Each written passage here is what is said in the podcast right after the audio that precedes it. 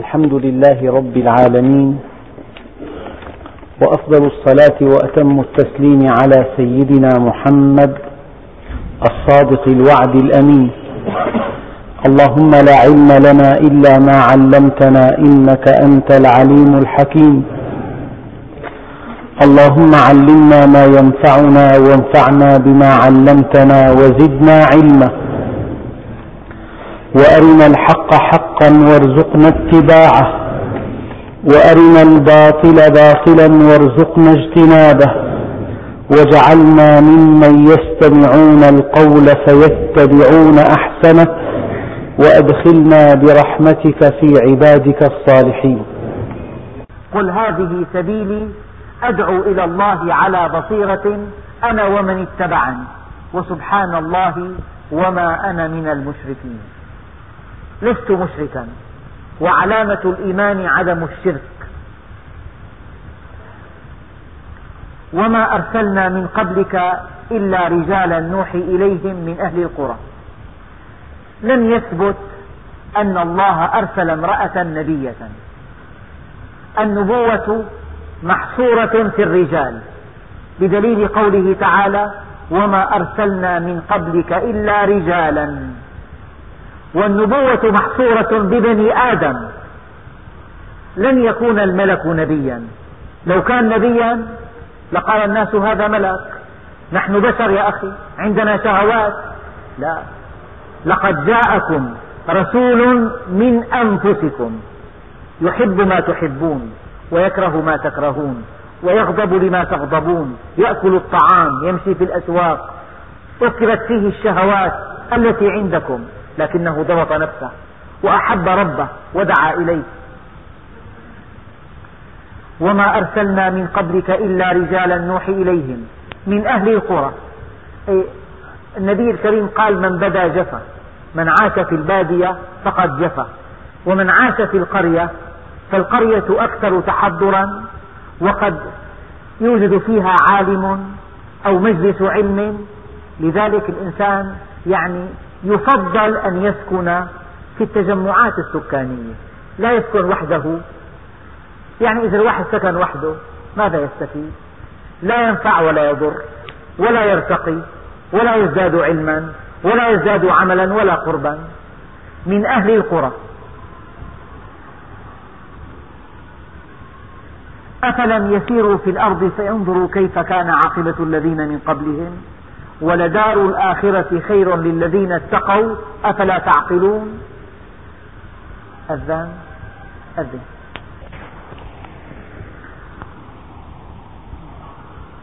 حتى إذا استيأس الرسل بعض الناس يتوهمون أن هذه الآية تعني أن الرسل يئسوا من الله عز وجل. هذا مستحيل. لا ييأس من روح الله إلا القوم الظالمون. يستحيل على الأنبياء والرسل أن ييأسوا من الله عز وجل. لكن يأسهم من قومهم. يئسوا من قومهم. دعوهم ليلا ونهارا. سرا وعلانية. صباحا ومساء. في الرخاء والشدة. فما زادهم دعاؤهم إلا نفورا. فلذلك هنا اليأس من هداية الناس حتى إذا استيأس الرسل.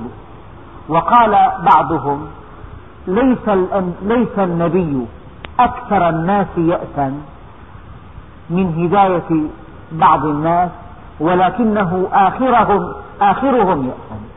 ليس أكثرهم بل آخرهم. ومعنى آخرهم أي قل ما ييأس. والدليل ما بعد هذه الآية حتى إذا استيأس الرسل وظنوا أنهم قد كذبوا. يعني كذبوا ولن يؤمن بهم أحد. عندها جاءهم نصرنا. من أجمل التعليقات على هذه الآية أن نصر الله ثمين ثمنه باهظ لو الآن قلنا أن كل طالب يحمل بكالوريا إذا قدم بطلب إلى الجامعة يمنح دكتوراه على الطلب فقط. يرجى منحي شهادة دكتوراه في الطب. ثاني يوم تقام حفلة ضخمة يمنح هذه الشهادة.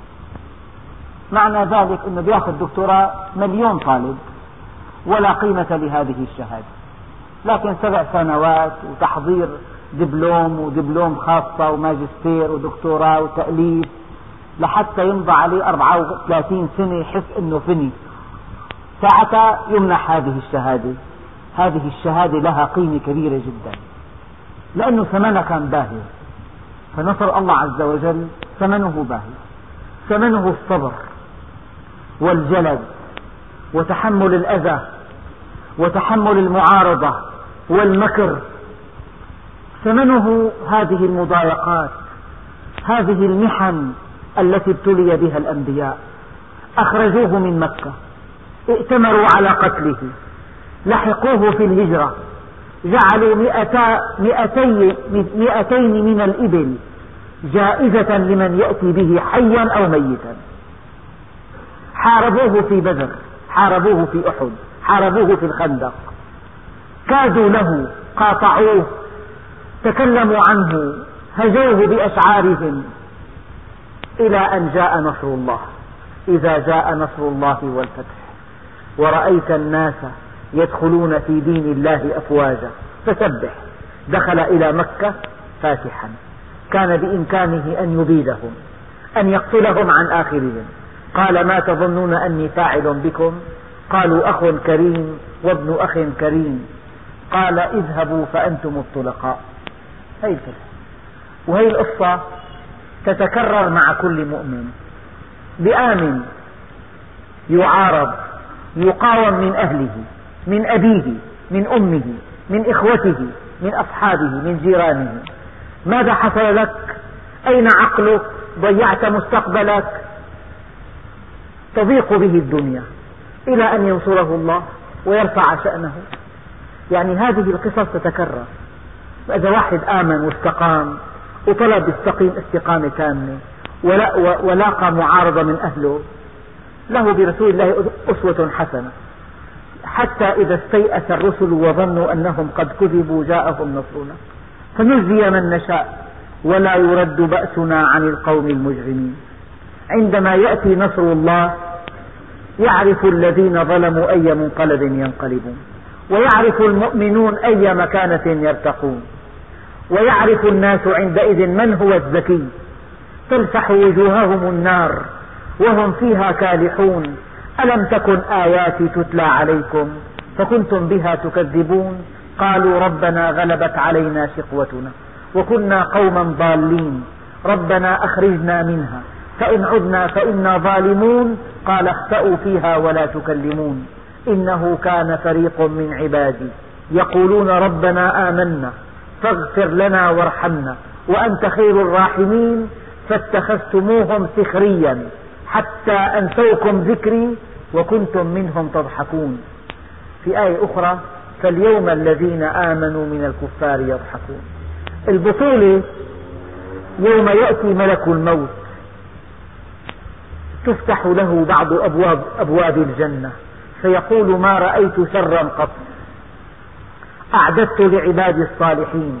ما لا عين رأت ولا أذن سمعت ولا خطر على قلب بشر. لذلك النصر ثمنه باهظ. ألا إن سلعة الله غالية. إذا واحد آمن عليه أن يوطن العزم على تحمل الشدائد. لأن العطاء الذي سيأخذه فوق التصور. هذا العطاء لا يعقل أن يكون بلا ثمن. لا يعقل أن يكون هذا العطاء بلا ثمن. وثمنه باهظ. ثمنه الصبر والجلد والاستقامة. الصبر عن الشهوات. الصبر على الطاعات. الصبر على معالجة الله عز وجل. الصبر في مجالس العلم. الصبر على تنفيذ أمر الله. هذا الثمن. حتى إذا استيأس الرسل. هذا قانون ربنا عز وجل. هذا النصر باهظ جدا إلى أن ييأس الرسل من هدى أقوامهم. إلى أن يظنوا أن أحدا لن يؤمن بهم. حتى إذا استيأس الرسل وظنوا أنهم قد كذبوا. جاءهم نصرنا. فنجزي من نشاء ولا يرد بأسنا عن القوم المجرمين. لقد كان في قصصهم عبرة لأولي الألباب. ما كان حديثا يفترى. هذه قصة مليئة بالعبر والحكم والاستنباطات والحقائق والقواعد. ولكن تصديق الذي بين يديه وتفصيل كل شيء وهدى ورحمة لقوم يؤمنون.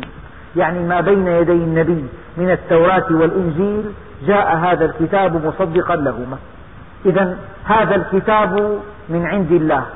كما أن التوراة والإنجيل من عند الله هذا الكتاب من عند الله. يبين بعض ما في التوراة والإنجيل ويصحح بعض ما اختل في التوراة والإنجيل. والحمد لله رب العالمين.